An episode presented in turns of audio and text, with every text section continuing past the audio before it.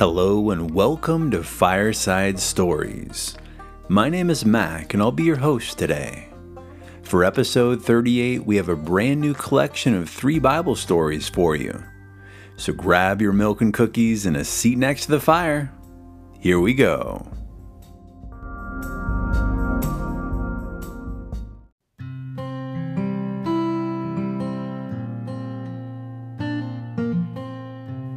Today's story collection comes to us from Egermeier's Bible Storybook by Elsie E.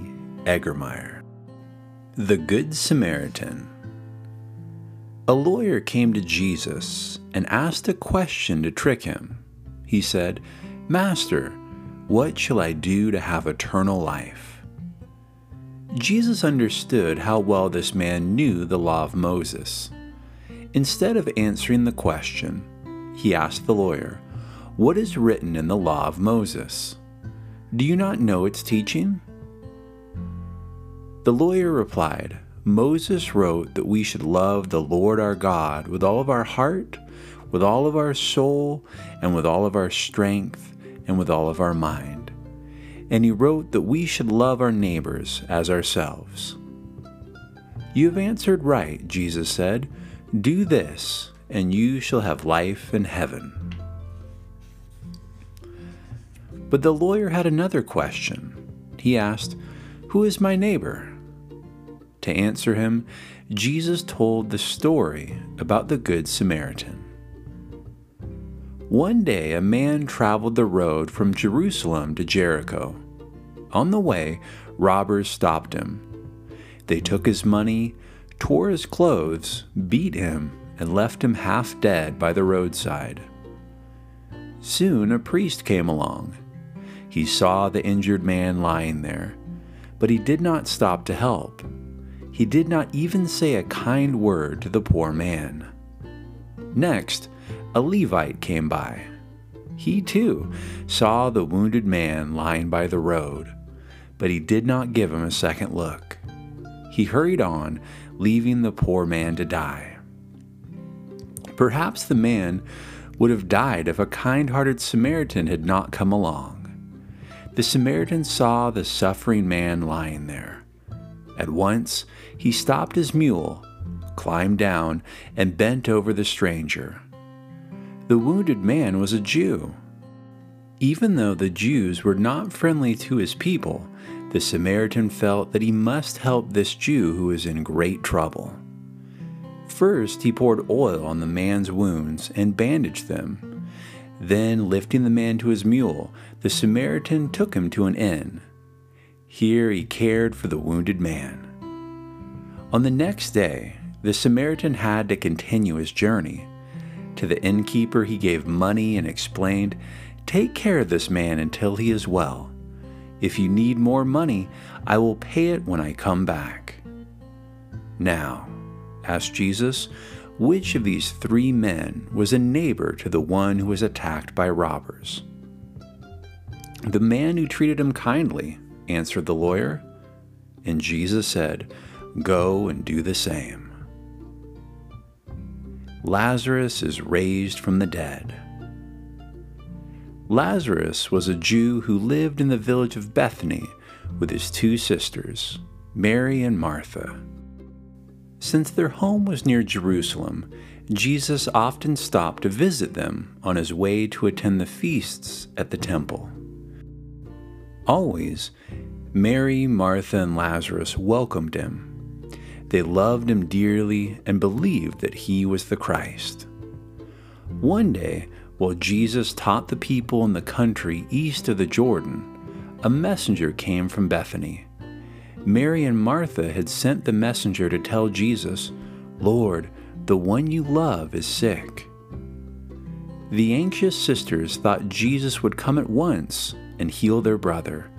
They knew his great power, how much they needed him now. But Jesus did not go at once. He explained to his disciples, Lazarus' sickness is for the glory of God. The sisters were greatly disappointed when the messenger returned without Jesus. They watched their brother grow weaker and weaker Then he died. They were grief stricken. Why hadn't Jesus come? Still, they hoped that he would come, for he had raised the dead to life. The day passed, but Jesus did not arrive. At last, the neighbors and friends came to help wrap Lazarus's body for burial. They carried him to a burial cave. Mary and Martha followed, weeping bitterly. They saw Lazarus laid in the cave and watched the great stone rolled over the opening. Still, Jesus had not come. For days after receiving the message from Mary and Martha, Jesus said to his disciples, Let us go back to Judea again. The disciples did not like the idea. They answered, Master, when you were there before, some of the people tried to stone you. Why go back? Our friend Lazarus sleeps, Jesus told them. I go to awake him. At first, the disciples thought Lazarus must be getting better. Then Jesus told them that Lazarus was dead. He said, For your sakes, I am glad I was not there, so that you may believe. Lazarus had been dead four days. The sisters thought it would be too late for Jesus to help them now, even if he did come. Friends came from Jerusalem to comfort the sisters, but it was Jesus they wanted most. At last, word came that Jesus and his disciples were nearing the village. Martha ran to meet him. Lord, she cried, if only you had been here, my brother would not have died. To comfort her, Jesus said, Your brother will rise again. I know that he will be resurrected in the last day, she answered. That was not what Jesus meant. He explained, I am the resurrection and the life. He that believes in me, though he dies, yet shall live and those who live and believe in me shall never die. Do you believe this? He asked. Martha answered, Yes, Lord, I believe you are the Christ, the Son of God. But Martha did not really understand what Jesus meant. She left him and hurried to call her sister Mary. The Master wants to see you, Mary, she said. Mary hurried to meet Jesus and found him resting by the roadside. Falling at his feet, she sobbed, Lord, if you had been here, my brother would not have died. The Jews who had come from Jerusalem to comfort the sisters saw Mary leave the house in a great hurry. They thought that she was going to Lazarus's grave, so they followed. When they saw her fall weeping at Jesus' feet, they wept aloud. Where have you laid Lazarus's body? Jesus asked. They took him to the cave. Jesus wept in sympathy when he looked at the sisters and their sorrowing friends. The Jews whispered, See how much he loved Lazarus? Surely this man who opened the blind eyes could have healed Lazarus. While they talked, Jesus commanded that someone roll the stone away from the front of the cave. Martha exclaimed, Lord, he has been dead four days.